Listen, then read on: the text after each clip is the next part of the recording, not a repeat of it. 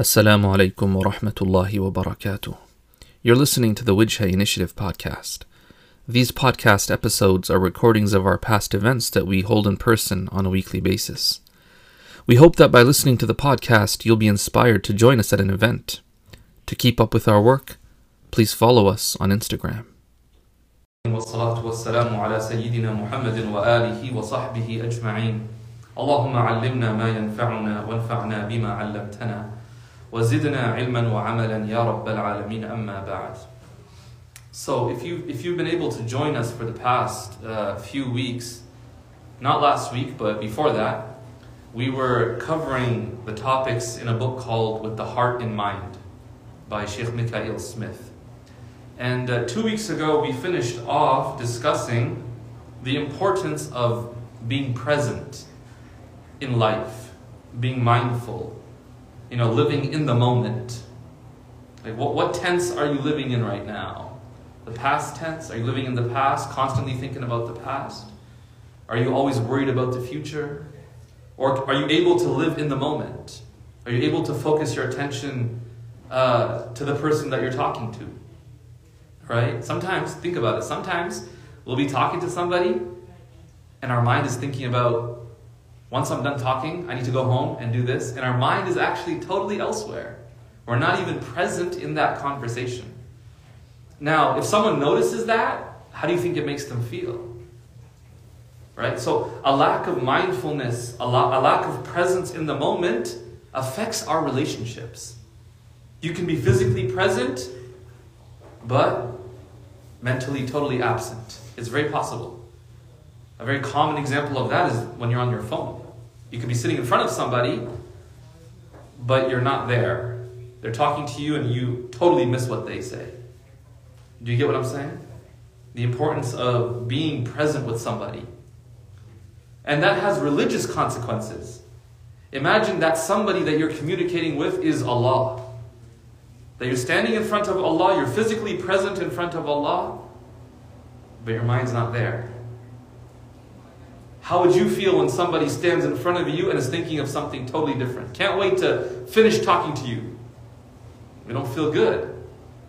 And so every time we stand before Allah, what's our state? Are we able to be present? And, and, and I, want to make, I want to make a point here. Sometimes we think our lack of presence in prayer is purely a spiritual problem. Do you know what I mean? My iman must be weak, that's why I can't focus in my prayer. And definitely, there will be some element of iman that needs to be worked on. But it could be very psychological as well.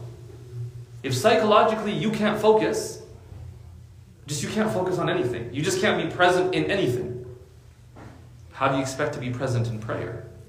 Do you understand?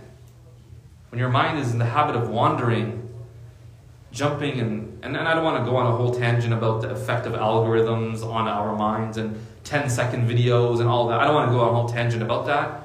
But, you know, there is this idea that if you can't focus on anything, you will not be able to focus on something even spiritual. Does that make sense? So that leads us to the question of how can we develop the ability to be mindful, to be present, to be aware in the moment? Sound is a bit. The echo. Okay, let me see how it goes. So I want to I want to introduce you to an idea here, and you guys can think about it and look into it a little bit more. Is it better like this? There was a lot of echo. Did you not hear that? Is this better? Are we good? Yeah, it's not okay. Let's let's do that, inshallah. So I want to share with you an idea about awareness. There's a researcher by the name of uh, Dan Siegel, um, and he wrote a book called Aware. In it, he introduces this idea of the wheel of awareness. Um, but first, I want to start off with just a metaphor that he gives about awareness and its effect on, on you and your, and your lived experience. So he says, imagine, imagine your awareness and your presence in any given moment is very limited. Do you get what I'm saying? For example, the only thing you're aware of is your job. So from the morning to evening, the vast majority of your time goes into thinking about your job. Before work, you're thinking about what I'm going to do at work. When you're at work, you're busy in work. When you finish work, you're still thinking about what happened at work. And your focus in your life is pretty much on your work. So he gives a metaphor that imagine imagine we were to compare your awareness level to like some water. Let's say your focus on just your job. Let's say that's equal to 30 milliliters of water. I know you're thinking like, what the heck? Water, job? Just, just, just bear with me, okay? We're going somewhere, inshallah. Imagine that's 30, 30 uh, milliliters of water. It's not a lot of water. And imagine you put like a pinch of salt into that water. Just a pinch, not a lot. But because what? Because it's only 30 milliliters of water, what ends up happening? Even that pinch turns the water salty and bitter. Do you get what I'm saying? Now imagine, imagine instead of having 30 milliliters of water, you had like 3 liters of water. And you, you drop the same pinch of salt into it. What would the effect be? It's the same amount of salt. And yet the water will not turn. You won't experience the same bitterness and the same saltiness when you drink that water. He says the amount of water is analogous to your awareness of life. Your awareness of life. And let me give you an example to illustrate this. You ever seen a little kid that's uh, building something with Legos? You ever seen that? Like they're really like locked in. You ever notice that? Like they're just like focused and they're building this Lego and they don't even notice people walking around them and they're like zoned in building this little Lego house. Right? It's a big deal for them. They don't care what's happening. Uh, they're ignoring everything else. Now imagine, imagine somebody comes along and breaks, God forbid, breaks that house of Lego. What does the kid do? Usually. If he's anything like I was when I was a kid. He throws one hell of a tantrum. It's like the end of the world. Do you get it? Now you are an adult, what are you thinking? You're sitting there watching this kid throw a tantrum over a broken Lego house. What are you thinking? Tell me, what are you thinking there? No one wants to sound insensitive, right? No one wants to sound, everyone wants to be like, oh no, we, we feel the pain of the kid. You're thinking, come on, yo. It's Lego. You're not living in that house, number one. Number two, you could just rebuild it. Right? Isn't that what you're thinking? You could rebuild it. It's not that deep. Why are you as an adult able to not be affected by that? Meanwhile, the child, it's like the end of the world. They could be in a bad mood for hours after that. What's the difference? For that little child, that house of Legos, right? The building of it, that was everything for them. You know, th- that's what they're focused on. That's what their awareness was. They're not thinking about, imagine you try to talk the child out of it by saying what? Saying, hey, there's no need to cry over the broken Legos. Look, mashallah, Allah's given you a healthy body and you're, you know, you're breathing and you have ears that you can hear with. He's looking at you like, dude, that has nothing to do with my house of Legos. Why did you break it? Do you get it? The child's not able to, you know, appreciate the wider experience of life. To them, all to that child, all they can focus on is this one little narrow thing in life. This house of Lego. Do you get that? Now, if that happened to you, you're building some Lego house, right? And it breaks. What, what happens? What do we, how do we usually calm ourselves down? If, if you even get a bit upset at all. What do we remind ourselves of? We step back and we say, what? You say, Qaddar Allah, it's not, it's not the end of the world, yo. I can just build it again. Or my time went to waste, sure. But hey, man, like I still got a roof over my head. No, we could, we could, we as adults can take a step back and do what? Not zone in, like zoom in. We can kind of zoom out and remind ourselves of the wider lived experience we have. And what that means is we become aware of more things in our lives. Do you understand? And it's a very powerful thing. That's why, like, even gratitude. You ever had the idea of like counter blessings? Step back from whatever calamity and difficulty you're in and just remind yourself that, hey, man, life is hard, but alhamdulillah, at least I still got a roof over my head. I still have food on the table. You know what I mean? Like, I'm still relatively healthy. Do you get what I'm saying? So you step back, what do you do? You draw awareness to the wider life that you're living and all the beautiful things that you're enjoying. Right? You wake up in the morning and you still, I still get to see the, the sunset. I still get to hear the birds chirp. Do you get what I'm saying here? You open yourself up to a wider range of experiences.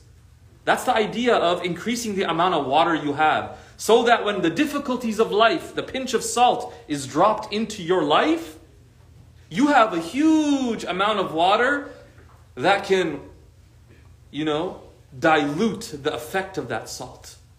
But imagine, let's go back to that example of somebody whose only focus is their job. Right? Before work, they're thinking about it. During, after, always just job, their job. What ends up happening if, if something happens with their job? They could be devastated.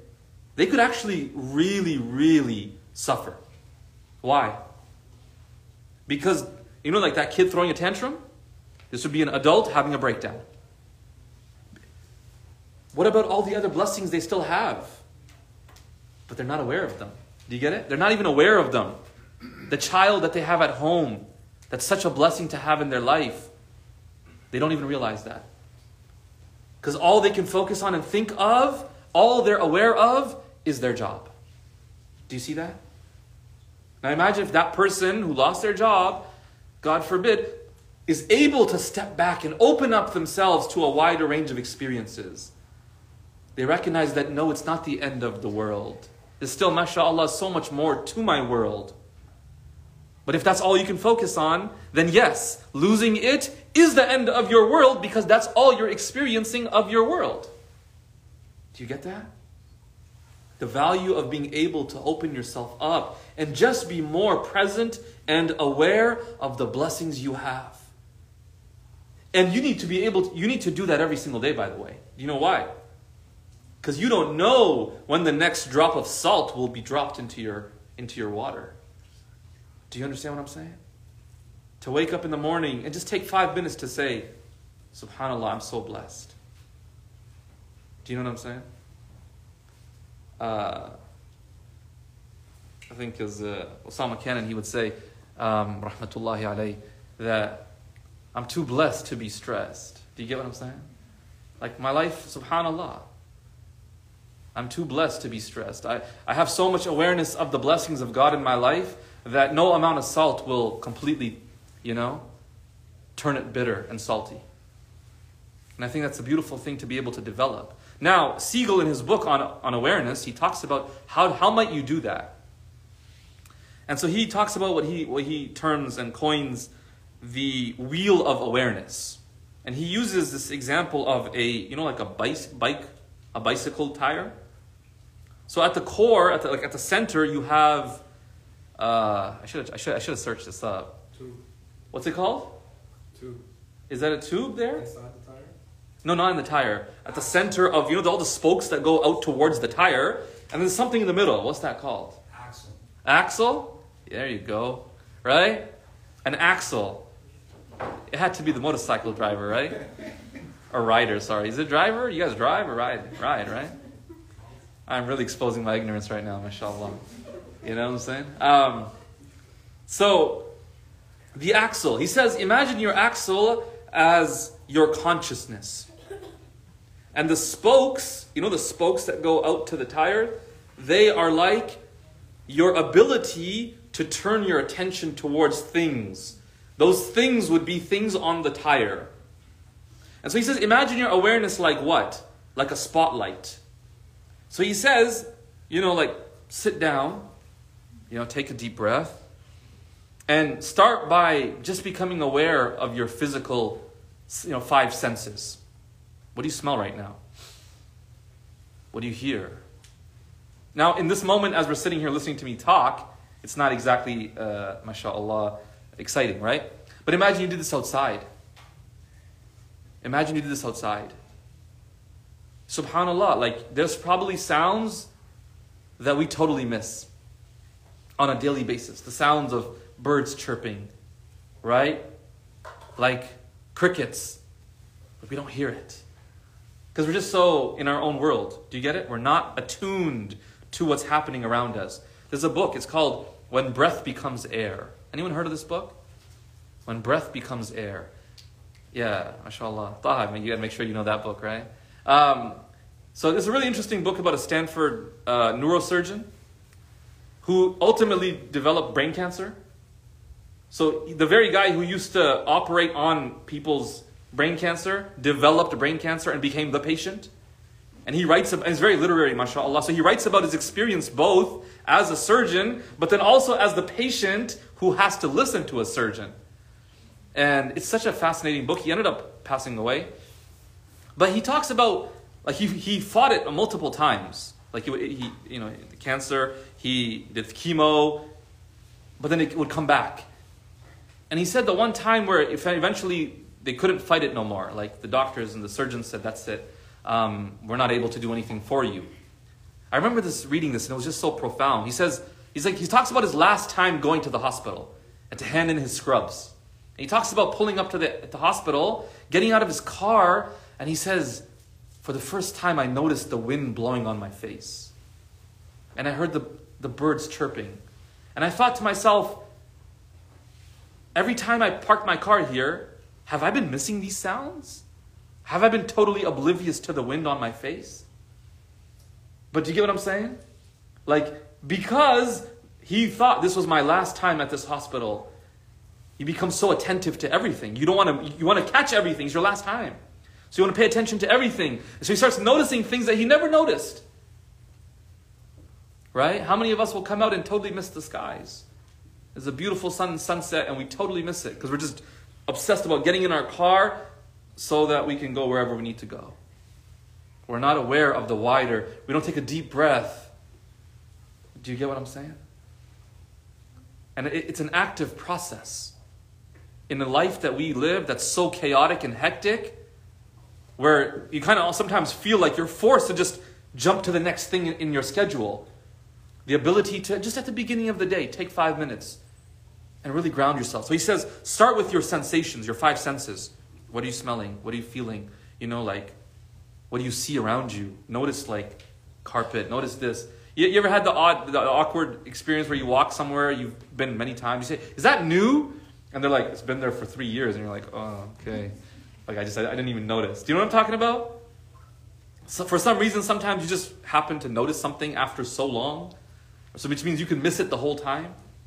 All right, um, and so. Now, how many of you have heard of the experiment with the with the gorilla that comes running into the middle in psychology? You ever heard of this? The idea of selective attention. Siegel talks about that a lot as well because we can direct our attention and so in the process of directing our attention, we can totally miss important things. And that's where the idea of being able to zoom out. So he talks about that too. He talks about training yourself to be able to focus on things, but also training yourself to be able to kind of diffuse your focus. You know, to be able to just take it all in. Like, imagine in the moment right now, you try to take the whole room in. Because maybe you're focused on me, and then when someone beside you talks to you, you focus on them. And then you hear a noise over there, so you focus on that. And so the whole time, your attention's very focused. He says you need to train yourself to also be able to diffuse your focus, to be able to sit back and kind of take it all in. Do you get what I'm saying? You need to be able to do that at nighttime if you want to fall asleep. That's an important aspect of falling asleep. If you're too focused at night as you're thinking obsessively about something, it can be very hard to fall asleep. And so, actively to train yourself to be able to diffuse your thought. You can even begin to like visually imagine yourself kind of sinking into the void. Does that sound a bit weird? You can try it out. I mean, it works for me, but I don't know about y'all. Like, if you want to visually try to imagine something of diffused focus. And finally, he says, so he says, start with your senses then turn to your bodily sensations. Do I have pain anywhere? right? Do I have pain anywhere? Am I feeling a bit stiff somewhere? It's very interesting how we can go on with our lives not realizing how stiff we are. You ever done, you ever done that? Like you just went through your life, mashallah, until someone, for whatever reason, had you stretch, and you're like, oh my God, I can't. I'm like super stiff. But you never noticed it, right? Because you just never paused to think, like, where is there stiffness in my body? Where is there tension? And you'd be very surprised how your muscles can tense up without you even realizing it.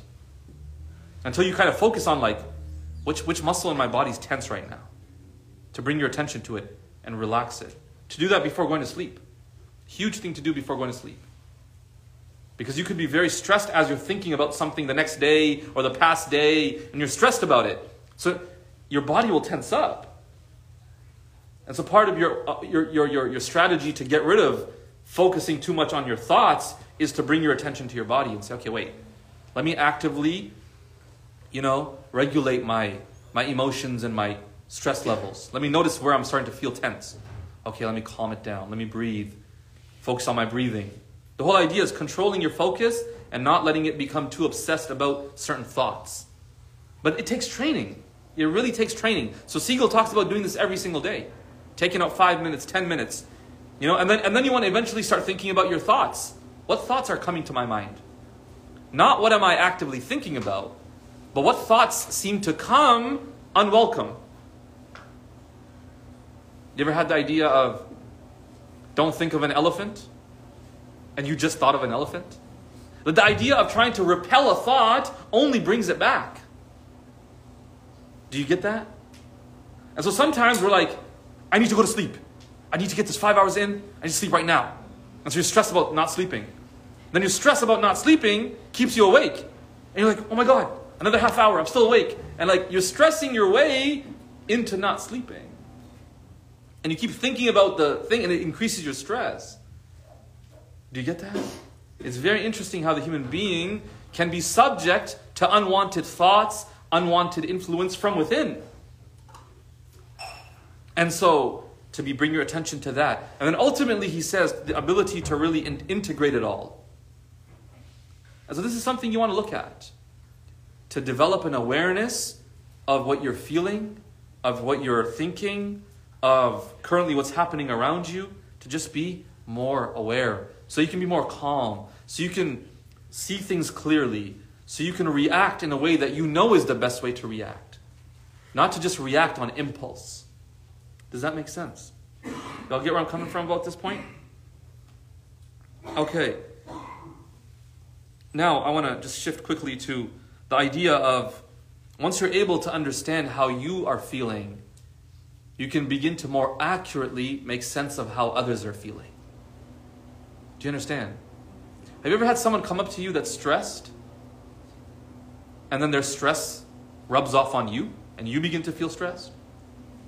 And then that person looks at you goes, Why are you so stressed? And you're like, Bro, I was doing fine until you walked up with your stress. They're like, No, no, no, you're, you're stressed. And you're like, I don't even know what to say here. That person doesn't realize that their own state affected your state. Do you get that? It happens a lot. If you're a parent, it happens a lot. You know, when your children get all worked up, it's so natural as a parent to become worked up. And that's where parents need to learn to regulate and not let the child's emotions dominate them, but their own state of calm dominate the child. Do you understand that? The idea that you just overwhelm your child with your calmness. They're just so worked up, but seeing how calm you are, they can't help but be like, I guess it's not that serious because you're not getting all hyped up, so it's probably not that serious.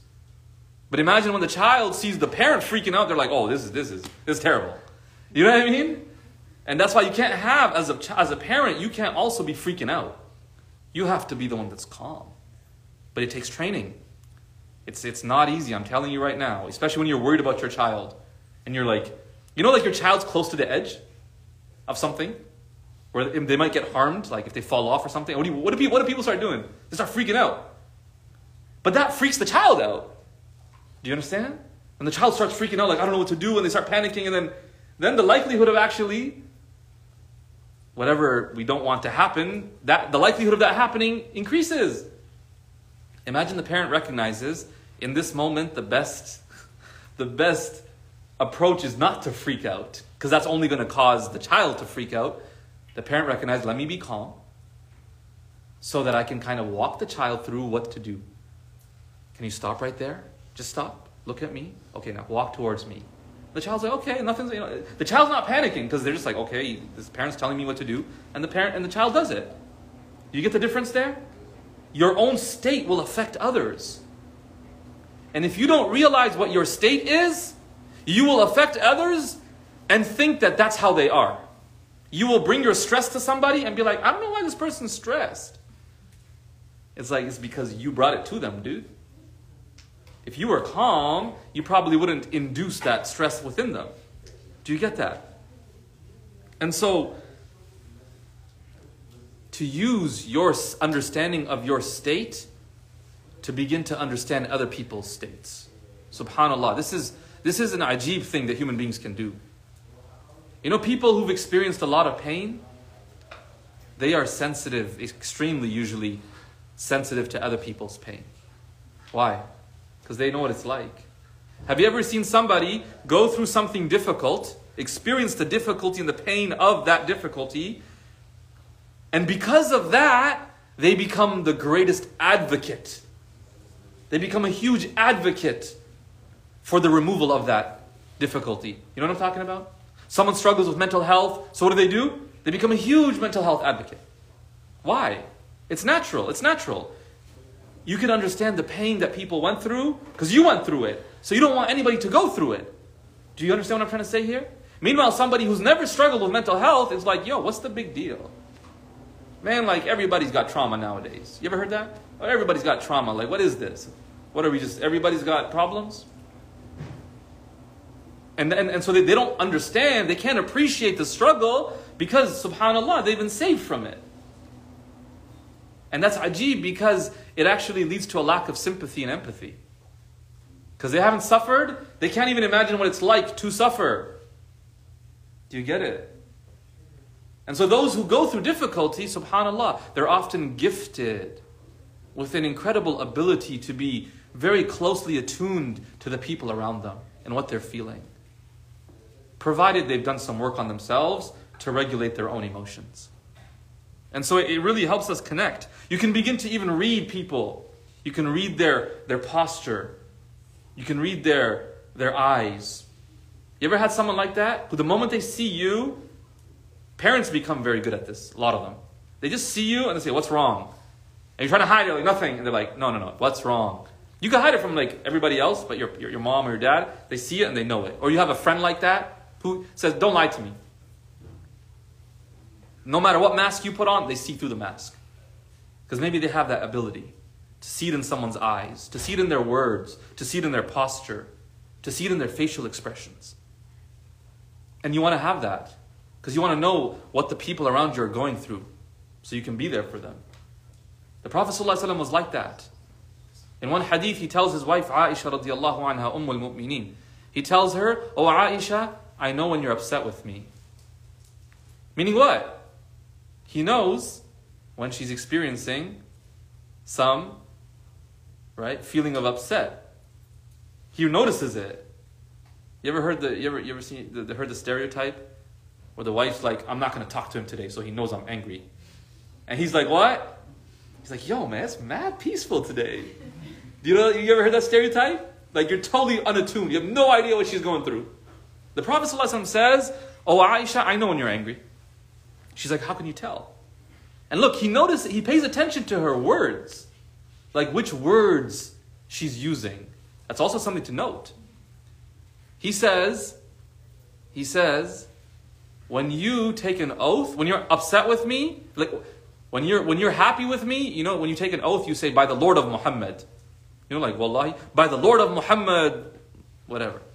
Right? He says, but when you're upset with me, you say by the Lord of Ibrahim. And she's like, I only abandon your name. Meaning, as for my love for you, it remains the same. That's a hella romantic line in hadith. Wallahi, it's a hella romantic line. She says, I only abandon your name. Meaning my love for you remains the same. I'm just changing the name, that's all it is. But the point is what? He noticed when she was upset. Right? Honey, what's wrong? Nothing. Well, I guess nothing's wrong. He walks off. You know what I'm saying? Totally unattuned. That's not prophetic. The Prophet ﷺ could sense when people were upset. He comes into the house of Anas bin Malik radiallahu an. The brother of Anas bin Malik, his bird passed away.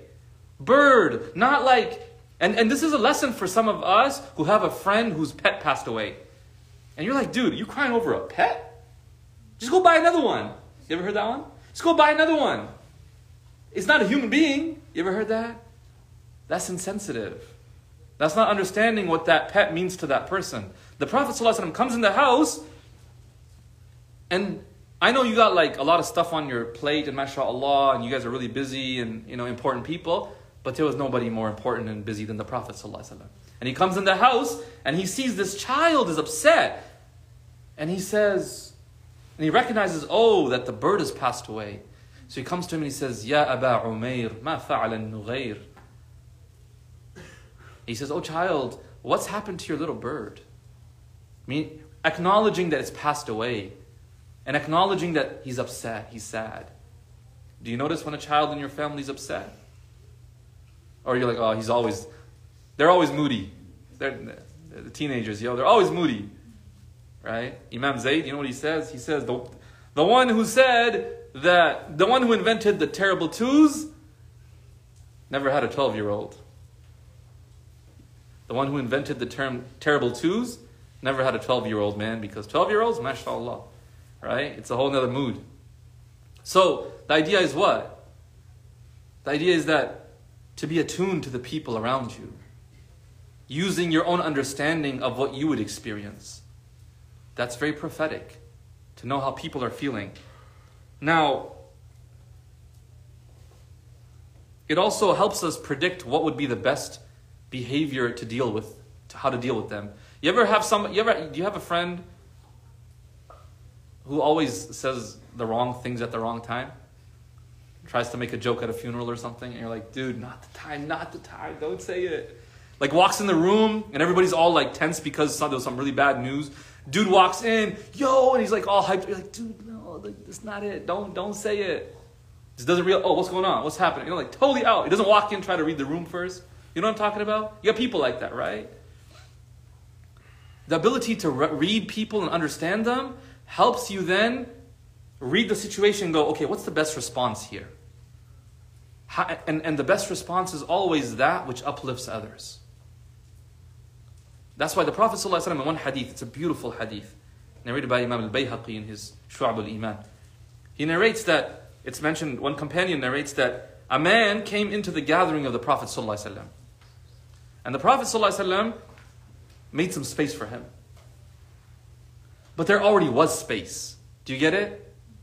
Like there wasn't some shortage of space that the Prophet ﷺ needed to free up some space for him. It's like somebody coming and sitting right here. You see how much space there is right there? There's plenty of space.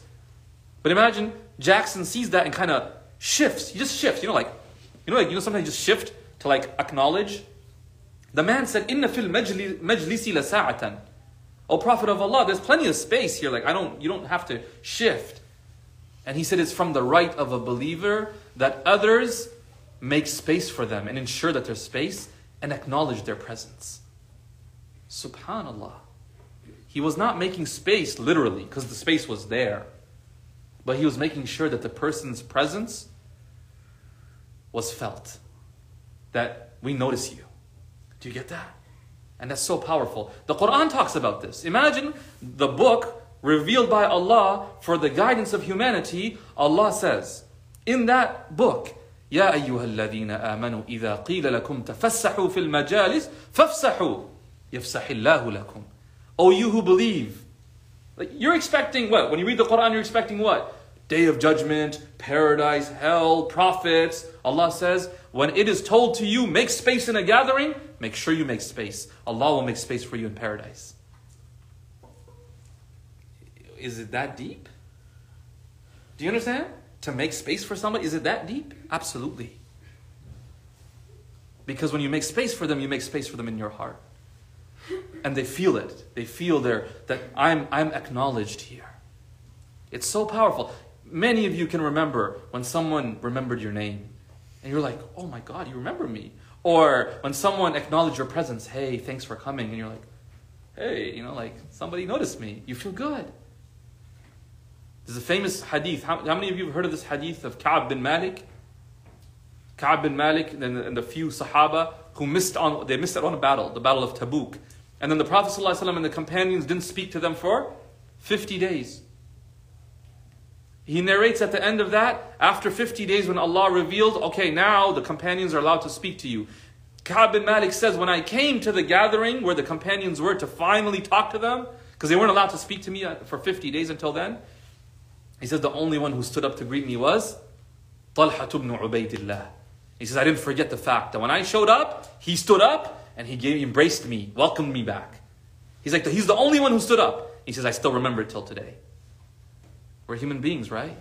We appreciate when people appreciate us. And so being able to understand others helps us express that appreciation. Do you get it? You know, sometimes you're feeling down, but you don't tell anybody. Right? You don't tell anybody for whatever reason. But subhanAllah, someone notices. How does that make you feel? You're like, wow, thank you for noticing. Like, I really appreciate that you were so attentive towards me that you noticed my pain. Do you get what I'm saying here?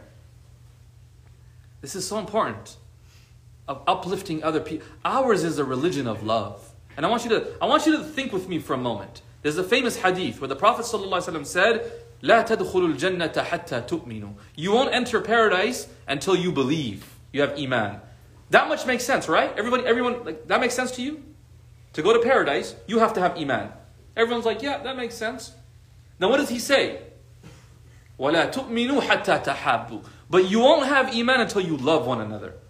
Hold up. What, what's love got to do with it? What do you mean? Like, wait. To go to paradise, I got to have iman. Okay, iman. Let me go pray, let me fast, let me go for hajj, let me do my worship. Like, that's it, right? And he says, no. You won't have iman until you love one another. Uh, what does that have to do with anything? But subhanAllah. this is what our deen is a deen of love, of connecting with other people. Do you get it? Our deen definitely has an aspect that's personal. You're going to have to answer for your own prayers and for your own fasting, right? Everybody's on their own journey. Everyone will go in the grave by themselves and have to answer. That's true. But there's a communal aspect where you look out for other people, you uplift them. Do you get what I'm saying here? And sometimes we overlook that. You know, you know, especially when we overlook it, when life's good for us. So life's good for me, I don't have to worry about nobody else. Our deen teaches us if life is good for you, help those who for whom life isn't that great. That's the teaching of zakat. Oh, you got a lot of money? Oh, share with those who don't have. Oh, you're emotionally stable? Be the, there for those who are struggling emotionally. Do you get what I'm saying here? This is the teaching of our deen. We really need two things very, very like strongly nowadays. We need to increase in our love for one another. And the Prophet ﷺ taught us that too. Look at that. He says, Shall I tell you how to increase your love? Say salam. Spread salam. Spread peace. That could be obviously understood as say assalamu alaikum to people, but also make people feel at peace. Isn't that one of the most beautiful things to be around somebody that you just feel totally un- not judged? You just feel totally accepted? It's a beautiful thing. Make people feel at peace. So we really need that, that love. And we really need service to each other, to be there in the service of one another. Because that's really how we connect and build community. All that happens when we understand ourselves and we're attuned to the needs of those around us. And so may Allah subhanahu wa ta'ala grant us tawfiq to really work on our own sense of awareness and use that to be a means of uplifting others by understanding their states as well.